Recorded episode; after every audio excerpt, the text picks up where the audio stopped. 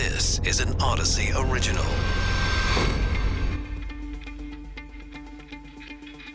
This is the War in Ukraine Daily. I'm Charles Feldman. And I'm Mike Simpson from the K N X Odyssey Studios in Los Angeles. As Russia's war grinds on in eastern Ukraine, we're learning a bit more about the fates of two Americans who were volunteers fighting for the Ukrainian army when they were captured by the Russians.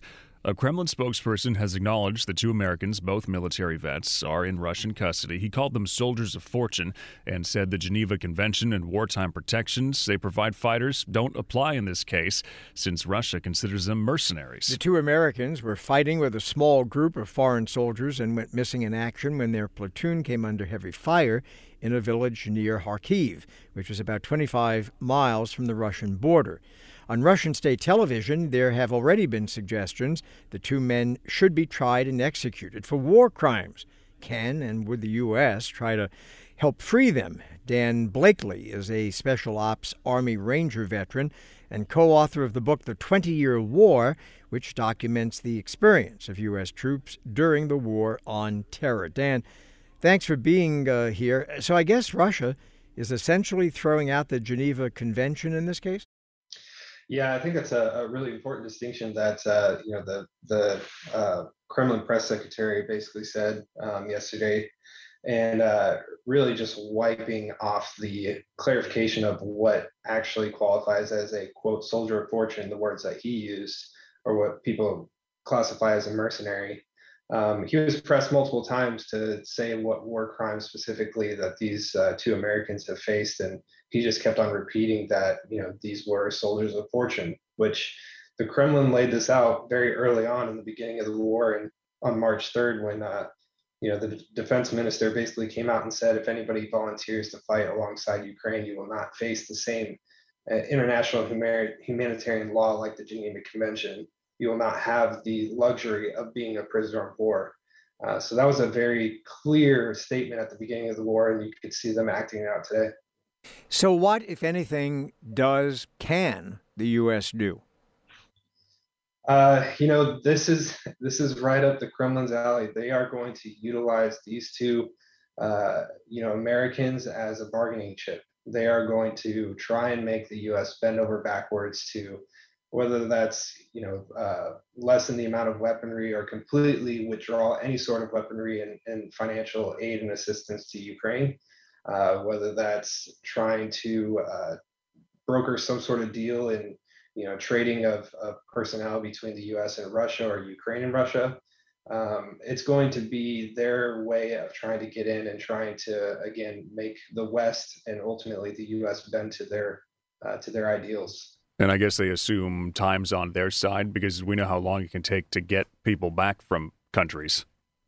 Yeah, absolutely. And you're seeing uh, them play basically the same, uh, the same, uh, you know, book with uh, Brittany Griner that's over there. Yes, she's being prosecuted more for, you know, domestic crimes, but uh, they're going to just just play the long game on this. That is Russia's M O. That's what they like to do, is they want to see how far, you know, any country is willing to go to to press for their people or press for their, um, you know, their their plans and initiatives that they want to to see executed. And and this is just something that they're going to continue to press on for as long as they can.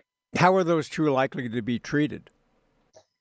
Well, because they've very clearly said that they are not going to uphold the same standards of humanitarian international law. Um, they are not going to have the same luxuries of the prisoner prisoners of war. Um, I'm concerned that they certainly will, uh, you know, will torture them and torment them in, in certain ways. Uh, this is a very public, um, you know, action and, and thing that is happening, though, that is playing out. And so I, I do not believe that the Kremlin's going to be so stupid to uh, torture them to the point of where, you know, we can't get proof of life and, and you know, again, keep them as a bargaining chip and, and something that they try and negotiate with.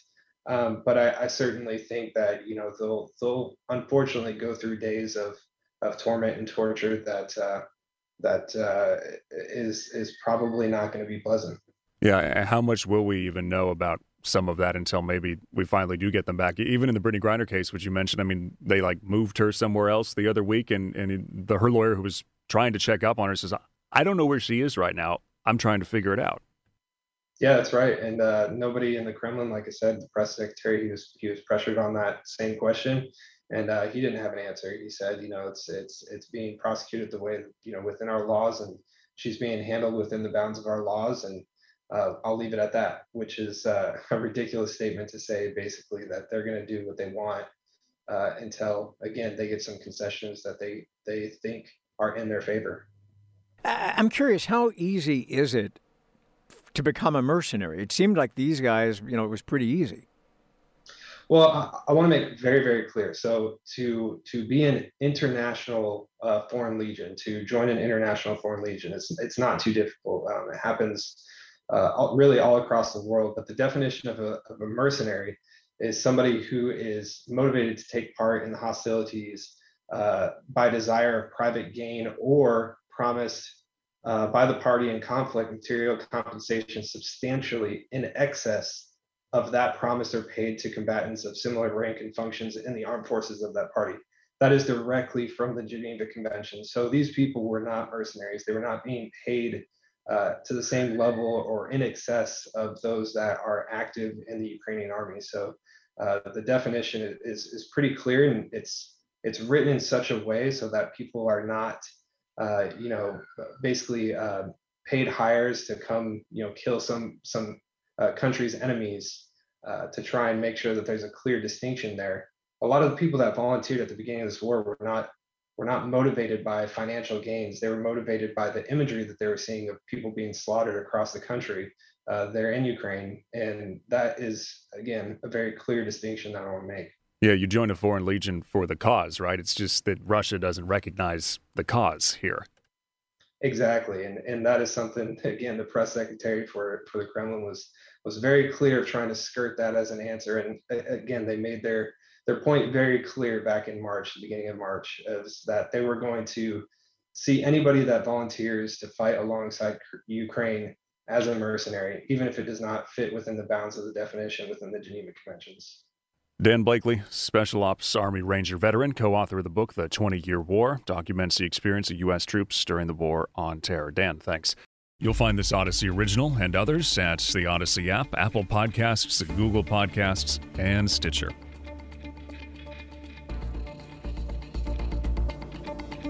Stitcher.